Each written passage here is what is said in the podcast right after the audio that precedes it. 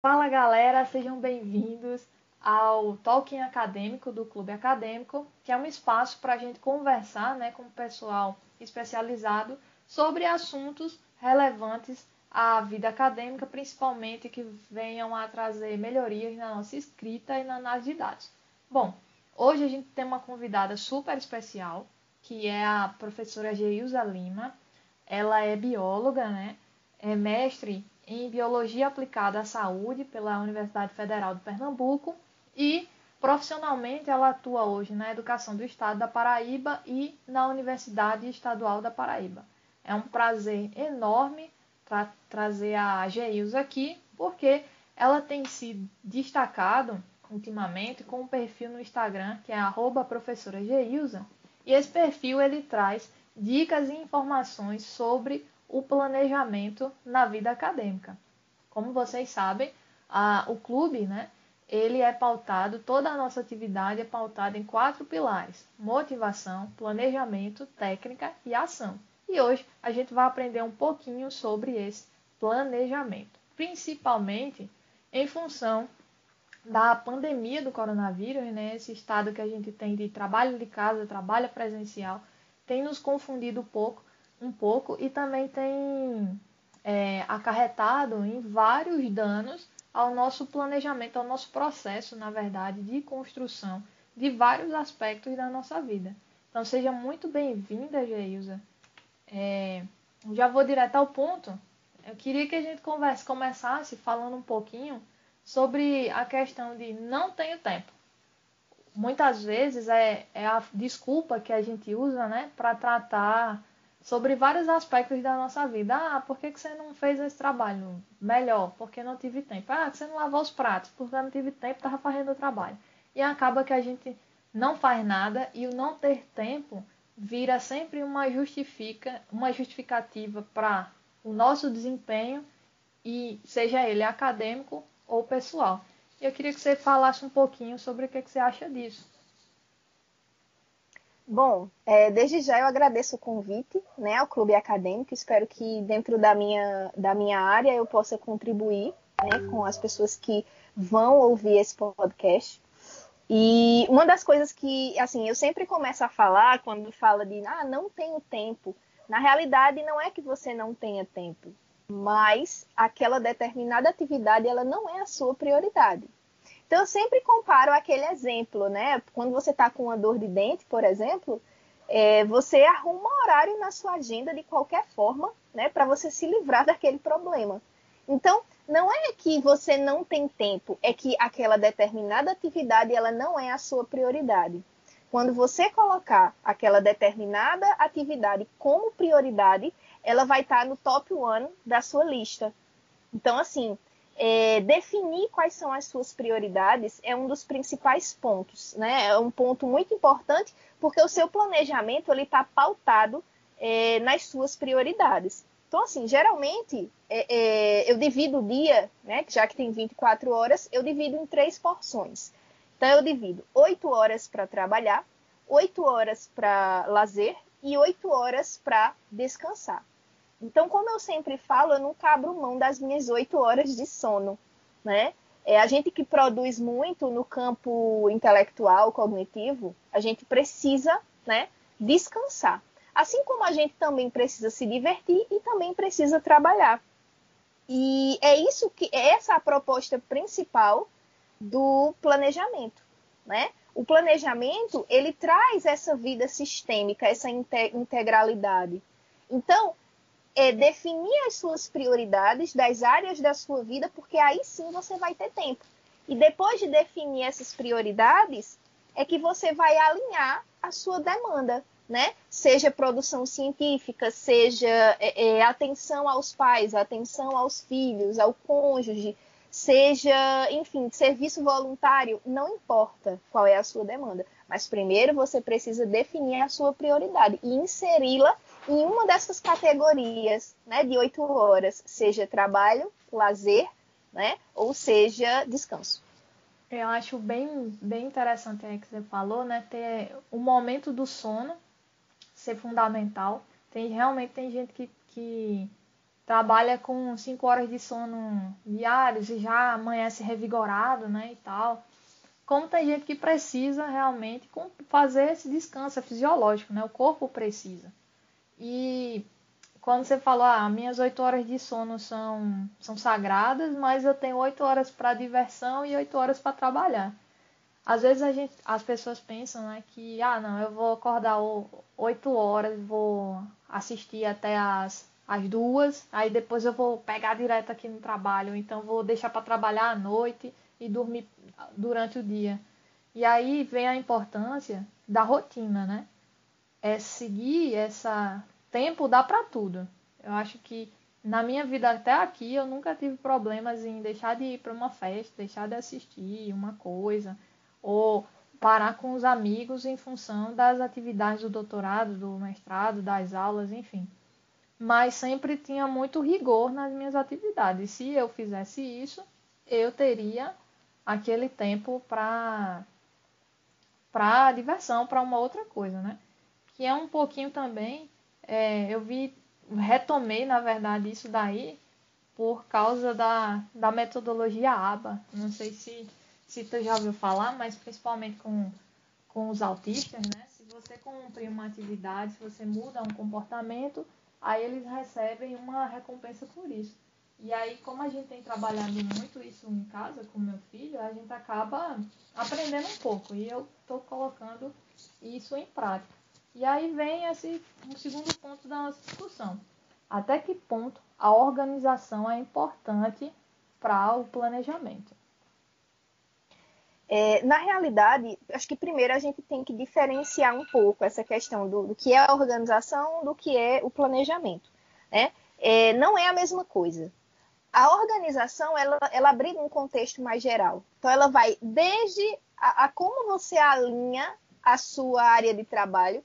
Eu aposto que a maioria das pessoas que estão vindo, né, que vão ouvir esse, esse podcast, quando olhar para a área de trabalho, vão ver que está uma zona, né? Que está uma bagunça.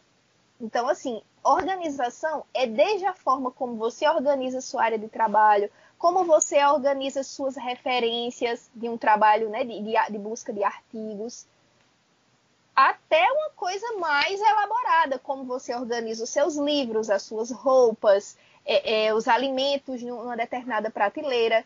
Então, assim, organização ela é um contexto mais amplo. O planejamento vai ser uma ferramenta que vai auxiliar na sua organização. Eu conheço pessoas que são extremamente organizadas, mas que não planejam. E para elas, elas acham melhor não planejar. Até aí tudo bem. Elas conseguem entregar os resultados que elas precisam integrar, entregar, mas elas, elas não fazem uso né, do, do planejamento. Para mim, o planejamento ele é essencial, né? Porque eu consigo organizar a minha rotina, que é, é, às vezes é bem exaustiva, né, em termos de quantidade de, de demandas e locais diferentes. Então me ajuda muito. Me ajuda por questões assim, por exemplo, eu tenho muito problema com esquecimento. Então é uma forma que eu tenho de, de não esquecer as coisas, é anotando, né? Quando eu registro, quando eu escrevo, o meu cérebro automaticamente ele né, faz aquela sinapse e fica melhor de eu lembrar. A escrita ela tem um poder muito grande. Né? É, e, e, outras atividades também, não só a, a, o meu planejamento, ele não é só acadêmico, ele é um planejamento de, semanal, de rotina mesmo. Então eu planejo coisas que eu vou, eu vou é, é, desfrutar com o meu namorado, ou que eu vou fazer junto com os meus pais, né? Então, questões da, de, de outras áreas da vida. Então, assim, é um planejamento sistêmico. Eu sempre fui muito organizada, pelo menos com essa área acadêmica, né? As demais eu já não posso falar muito, mas eu sempre fui organizada. Então, assim, isso facilita muito. Para quem tem uma rotina muito corrida, você já ter as coisas muito definidas é, é imprescindível. Quantas vezes as pessoas não, não perdem, sei lá, meia hora, 40 minutos pensando no que vai estudar? Se você tiver um planejamento, você poupa tempo. E até poupa tempo sendo organizado, né? Porque quanto tempo a gente não gasta procurando é, uma determinada peça ou um... Aqui em casa é a chave, viu? Tem um negocinho lá de você colocar a chave mas tem dia que fica, cadê a chave? Cadê a chave? Porque é uma forma de organizar. Se tá ali, você já tem o planejamento, eu vou sair de casa de tal hora para chegar em tal local, tal.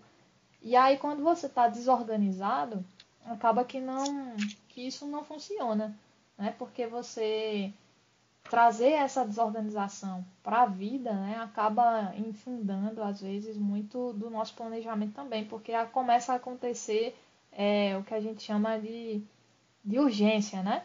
Ah, eu planejei aqui todinho, mas pela minha desorganização acaba que passa por cima daquilo e você acaba tendo muitas questões urgentes que vêm por si só é, desestruturar o planejamento, porque o planejamento ele acaba não sendo algo engessado, né? Você não pode ser refém do seu planejamento, não é isso? Exatamente. É... E uma coisa muito importante, Janelle, que eu, eu julgo assim, é você classificar as suas atividades. Porque às vezes tem uma coisinha chamada perfeccionismo que acaba com a sua rotina. É, eu sempre classifico as minhas atividades em urgências, que aí eu não tenho como controlar, né? Eu diminuo bastante as minhas urgências por conta do planejamento. Mas você sabe que tem coisas, né, que, que ultrapassam a nossa capacidade de controle.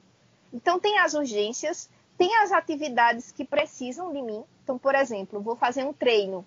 Não tem, a outra pessoa não pode treinar por mim, né? Ah, eu preciso ministrar uma aula. Então eu tenho que fazer.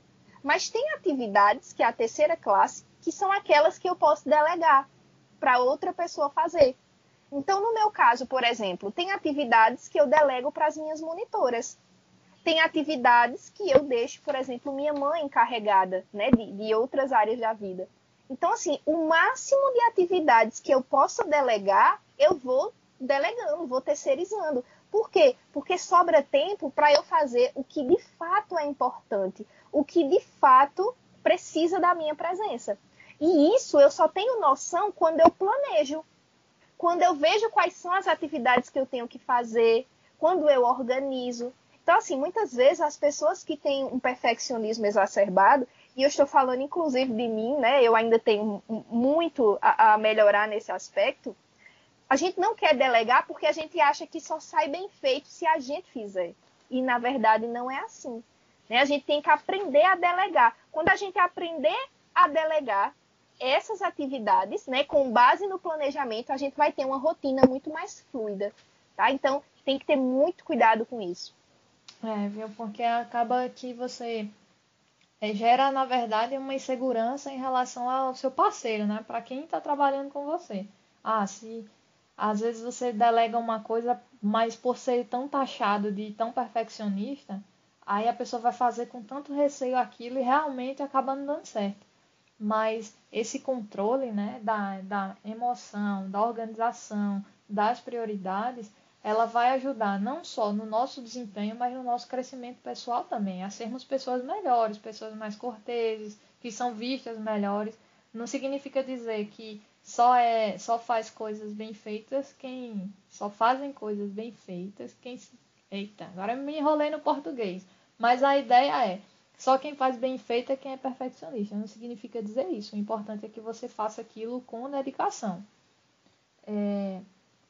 E aí, eu te pergunto, como o planejamento né, fez a diferença para o teu desempenho, para o que você conquistou hoje? Porque você administra é, duas, dois, duas grandes atividades profissionais, né, que é aula na universidade e aula no ensino básico, são coisas bem distintas carga horária, eu sei que professor não trabalha só dando aula, né? O tempo que ele gasta, ah, eu vou dar 40 minutos de aula, ele gastou duas horas preparando aquela aula, vendo material, principalmente hoje no online, que os desafios são enormes de você é, gerenciar as ferramentas de tecnológicas, gerenciar as atividades, motivar os alunos.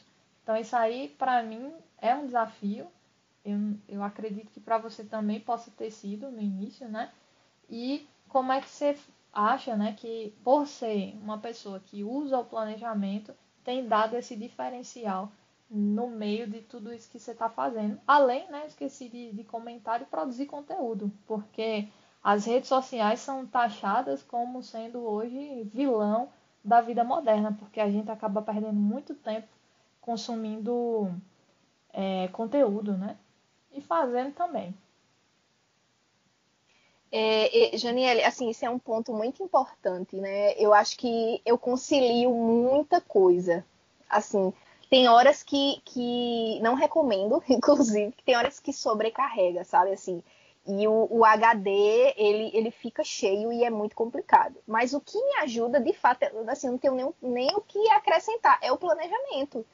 Porque se eu não planejasse o tanto de coisa que eu faço durante uma semana, é, eu não conseguiria lembrar, primeiramente, e eu não conseguiria organizar. Eu ia sobrecarregar uns dias e, e descarregar em outros. Então, assim, é, é, o planejamento ele é essencial né? É, é, eu, hoje eu consigo é, dar conta do, do, meu vínculo na universidade, dar conta do meu vínculo no estado, produzir conteúdo, como você disse, que demanda muito tempo, né? Assim, dominar várias habilidades, né? Porque hoje, por exemplo, a gente é, é, tem que ter domínio tecnológico. Se eu comparar a GIUSA de hoje com a GIUSA de, sei lá, janeiro de 2020, nossa, eu nunca queria imaginar que eu ia dar uma aula à distância assim e, e, o planejamento ele me favorece isso, ele, ele me mostra que eu posso ter tempo para estudar novas habilidades, novas estratégias. Né? Eu acho que o grande diferencial desse ano para um professor e para qualquer outro profissional não é nem tanto o conhecimento técnico, porque ele já está muito arraigado na gente. Né? No meu caso, que eu sou professora de biologia, tem muitos conteúdos que já fluem automaticamente. Mas as habilidades que a gente está precisando aprender, a gente precisa de tempo, é muita informação. São muitas coisas. Então, assim, o planejamento ele me ajuda muito. Por quê? Porque ele me, me favorece nessa questão tempo. Eu consigo ab abrir brechas né, na minha rotina para inserir essas novas atividades, que são demandas pós-pandemia. Outra coisa também que eu acho muito importante é não acumular trabalho no final de semana isso aí é uma das minhas, das meus maiores orgulhos, porque eu de fato só trabalho de segunda a sexta. Segunda às sete da manhã, sexta até às oito da noite, que eu dou aula. Ponto. Sábado e domingo eu descanso. Eu não faço absolutamente nada. E assim, eu só consigo fazer isso por conta do planejamento, porque eu distribuo bem de segunda a sexta. Eu costumo dizer que o final de semana ele é meu detox né? Porque eu faço só atividades pessoais, é, gosto muito de meditação, uma leitura, né? Que não seja técnica. E sem o planejamento eu não conseguiria fazer isso. E você falou no final de semana e eu estava aqui justamente pensando nisso, porque às vezes ou a gente concentra muita coisa no final de semana, né? Porque tiram algumas atividades é, da rotina da semana, ou a gente acaba desplanejando o final de semana. Eu estava lendo esses dias sobre o filho de final de semana, ou seja, o pai trabalha segunda a sexta, um horário, né? Passa o trabalho, chega cansado, não tem tempo de brincar e sábado é o dia de brincadeira. Então, acaba que a criança ela vai trazendo uma carga emocional para o final de semana e a segunda-feira vira o pior dia da vida dela. Por quê? Ela vai deixar o pai e a mãe e passou aquele tempo tão legal com eles. E a segunda-feira volta tudo e aí isso acaba mudando no comportamento. E eu acho que quando isso é inserido no contexto de planejar, acaba que essa quebra, né, de mãe e pai pode fazer coisas diferentes no final de semana, ele fica fica mais tranquilo esse retomar da rotina, porque você insere a ideia de que isso também é rotina. É, a gente passou muito, muita dificuldade aqui em casa em relação a isso, porque eu, eu era uma mãe né, de final de semana. Então, sábado a gente já acordava, ia fazer experiência, ia fazer coisa diferente. E segunda-feira retomava tudo ao normal. E quando era a noite que a gente chegava, nossa, não dava mais, né, para fazer isso. E depois, e aí na pandemia, se a gente não saía de casa, porque não era sábado todo dia ou domingo todo dia, né?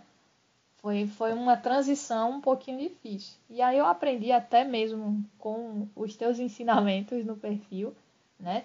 Quem não sabe, Geilza tem um e-book bem bacana sobre planejamento. Recomendo a vocês fazerem a leitura e aplicar o que é que tem lá. E aí a gente fez um planejamento coletivo aqui. Então, ao longo do dia eu tenho horários de trabalho, horários de manutenção da casa, porque o almoço tem que ser feito, né? Mas também a gente tem horários de família. Então eu tenho um horáriozinho da tarefa, que é longe do horário da brincadeira, porque se a gente for fazer a tarefa e depois se, se brincar para depois fazer a tarefa, não faz, porque a criança fica muito agitada. E se você for fazer a tarefa para depois brincar, ele fica muito ansioso. Vou terminar logo porque depois é hora de brincar. Então, dentro dessa lógica que você está tá apresentando, a gente tem feito muito isso, né? Tô dando um depoimento da, daquilo que você propõe ah, de manhã tem essa atividade, você vai brincar assim, depois a gente vai tirar um tempinho da tarefa, depois você vai brincar de outra coisa, depois o momento da família, mãe e papai tem que trabalhar. Mesmo estando em casa, nós estamos a serviço, né? E saber separar tudo isso é muito importante. E trazendo já essa consciência, ah, no sábado mamãe e papai não trabalham, mas a gente tem que fazer faxina, tem que fazer isso aqui outro. Então, também são atividades que a gente vai envolvendo e não deixa de ser planejado. E, e essa questão realmente de você planejar o dia, para a gente tem feito muita diferença, porque o autista, né, ele tem uma necessidade de saber o que, o que vai acontecer para não ser surpreendido. E aí todo dia a gente faz o planejamento. Ó, amanhã vai ser assim, tal horinha você vai acordar, às vezes a gente precisa dar uma mudada.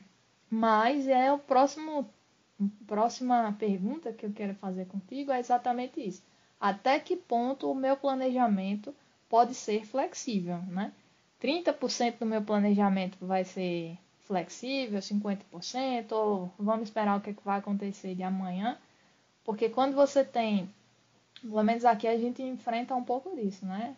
Essa, essa mente mais inflexível, se eu preciso mudar uma atividade que estava programada, eu tenho que explicar. Ó, oh, filho, a gente estava programado isso aqui, porque a gente escreve tudo, né? Mas a gente vai trocar isso aqui, vamos botar para amanhã, porque a gente vai ter que fazer isso aqui hoje. E aí ele se conforma, às vezes com poucos argumentos, às vezes com mais argumentos. E aí, como é que tu vê essa questão de flexibilizar o planejamento? É, é na, assim, tem que fazer uma ponderação nem muito e nem pouco, né? Como se diz, nem 8 nem 80. Por quê? O planejamento ele não pode ser um mecanismo de opressão, ele tem que ser um benefício para a sua rotina. Então você tem que ter benefícios com ele, ele não pode lhe deprimir a ponto de você se sentir incapaz, né?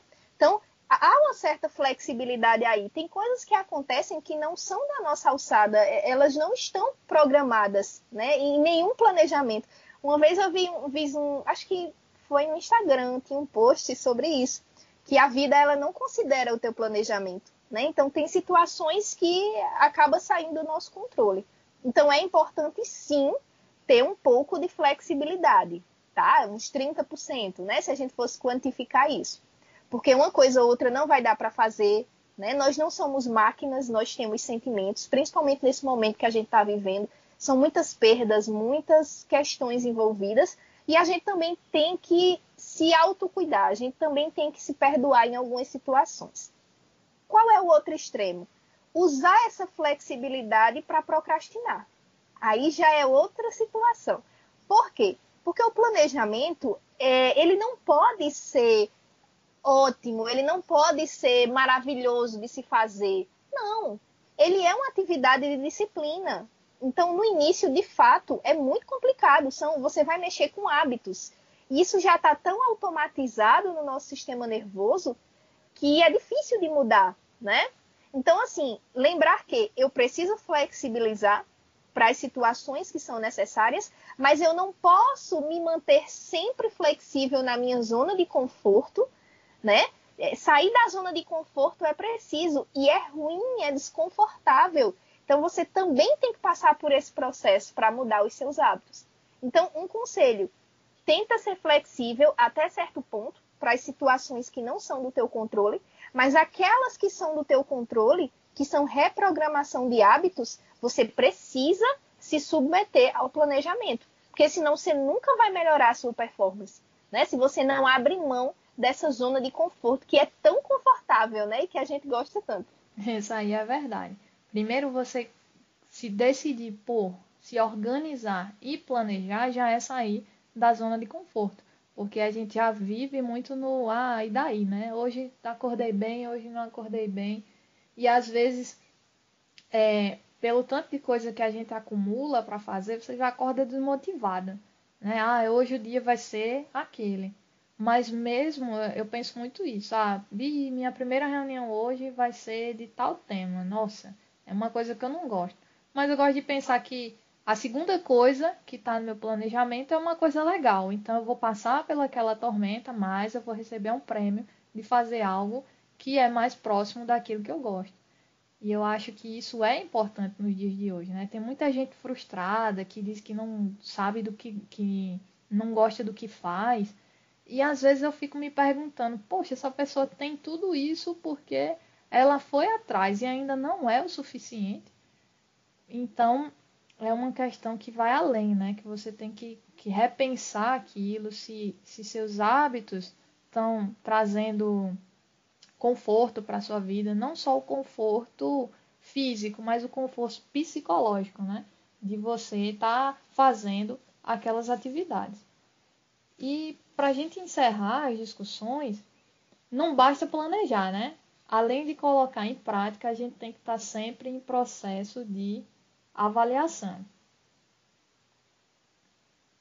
Sim, é, Janiele. Outro ponto também que envolve a flexibilidade é com relação a isso, ao, à avaliação. Tudo que a gente faz na vida precisa ser avaliado, né? Desde a forma como a gente se veste, a, os alimentos que a gente come, a, a nossa profissão, o nosso desempenho, tudo é avaliável, né?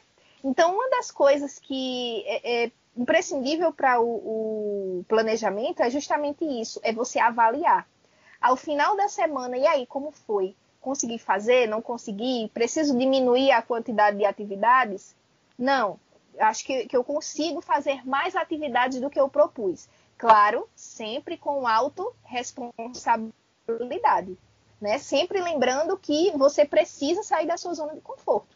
Mas a gente também tem que entender que aos poucos é que a gente consegue mudar os hábitos. Não adianta querer começar com 500 mil atividades se você não vai dar conta, você vai só se frustrar. Então, avaliar, não está dando certo assim? Muda. Ah, essa atividade não combina com o turno da manhã, não deu certo, vamos tentar à tarde ou à noite? Então, saber como avaliar o planejamento para que cada vez mais ele fique mais adequado à sua realidade. Né? Então, outro, outra questão importante da flexibilidade é isso. Hoje eu, por exemplo, já sei praticamente o quanto de atividade eu consigo para cada dia. De segunda a quarta, geralmente eu faço mais atividades, porque eu venho de um final de semana de descanso. Quinta e sexta eu desacelero, porque eu sei que eu já vou estar muito cansada. Então, assim, é você se conhecer e não é que você que tem que se adequar ao planejamento. Também, né, na questão dos hábitos mas principalmente é o planejamento que precisa se adequar à sua realidade. Não adianta, ah, vou pegar um planejamento de fulano que deu certo com ele. É dele, é a vida dele, são os hábitos, os vícios, as crenças dele. Você precisa ir em busca do seu. E, e aí eu acho também que você avalia não só o planejamento, né? Porque às vezes, ah, consegui, fiz todas as coisas que eu tinha marcado para essa semana. Mas tem um, uns posts teus que eu acho bem interessante, que é sobre o desempenho na atividade. Então, eu planejei 10 atividades na, na minha semana e eu consegui cumprir todas elas. Mas como é que eu cumpri isso? Qual foi meu desempenho diante de cada uma delas? Isso também eu acho que você faz sugestões, né? Eu acho bem bacana. em relação a. a é, exatamente. Tem, tem até um, um, meme né, na internet que perguntam à menina é, como é que ela dá conta de tanta coisa. E ela diz fazendo mal feito. Né? Então, assim, tem que ter muito cuidado com isso, gente. Não é quantidade, é qualidade. É preferível que se faça três ou quatro atividades num dia do que oito, nove sem qualidade. Você é aquilo que você entrega, não aquilo que você diz que entrega, né? Então, assim, ah, eu, eu ministrei uma aula e corrigi, sei lá, uns 20 provas. Aí outra pessoa ministrou aula, corrigiu prova, escreveu artigo, é, produziu conteúdo na internet, mas não se sabe se a qualidade foi de fato alta. Né? Então tem que ter cuidado com isso. Prezar pela qualidade das suas atividades. E ter, Porque de nada. E tem indicadores, né, para avaliar isso. Exatamente. Os meus indicadores são os meus alunos, né? Quando eu vejo que eles estão entendendo, que estão com uma cara boa, então isso para mim é um grande indicador. Mas as outras atividades eu sempre busco, né? Se for envolver pessoas, eu sempre pergunto às pessoas. Eu sempre mando questionários para os meus alunos, perguntando como foi a aula, quais as sugestões, enfim, porque você precisa desse feedback. Se você não tem o feedback, você não consegue progredir, você não consegue mudar. Então, a avaliação é difícil para algumas pessoas que não conseguem receber críticas, mas é essencial para você melhorar e, e, tornar o seu planejamento cada vez mais adaptado. concordo plenamente. Eu acho que o caminho é esse. Nós precisamos nos organizar, porque eu acho que esse vai ser um, um, um legado da pandemia, né? Quem hoje está conseguindo fazer as coisas, é, ah, eu produzia, a gente achava, na verdade, com, com a pandemia, quando começou, ah, não, vai ficar um mês de home office, eu disse, eita, agora a gente vai escrever artigo porque não tem as atividades de laboratório. Nada de artigo, a gente não conseguia sair de reuniões para planejar e não sei o quê. E acabou que muito do que a gente imaginava, né, não aconteceu. Mas depois de um tempo, com organização e planejamento, as coisas têm fluído muito mais. E nesses dias, a gente está numa expectativa muito grande pela retomada da, da vida do normal, né? Que eu acho que esse normal que a gente conhecia, ele não volta mais, é, mesmo que essa pandemia seja minimamente controlada. Mas um aprendizado eu acho que vai ser esse, que a gente tinha que se voltar para nós mesmos, aprender um pouco com o que nós somos, o que nós podemos fazer e como poderíamos, né, como podemos fazer isso daí. Eu acho que esse autoconhecimento que a pandemia acabou tendo que que a pandemia nos impôs, né? Porque se, se, senão a gente ia estar tá, é, num ciclo vicioso até agora.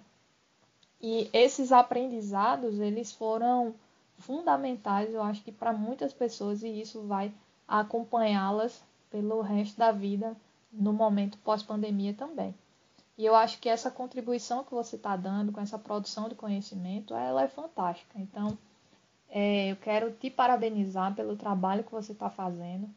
É, dizer também que me orgulha muito, né, por ter participado um pouquinho lá da sua formação. Quando a gente vê alunos, né, eu tive a oportunidade de professora da GEIUSA na graduação.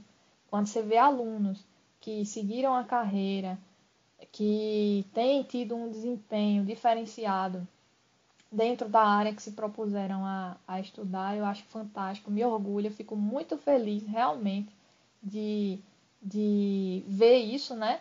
E tenho aprendido, acho que isso é o melhor, você aprender a cada dia, não importa se você está aprendendo com aquele que foi seu mestre ou aquele que foi é, seu aprendiz. E você hoje tem feito esse trabalho fantástico, tem ajudado muita gente, inclusive a mim. Eu só quero te parabenizar, agradecer pela participação aqui no nosso Talking.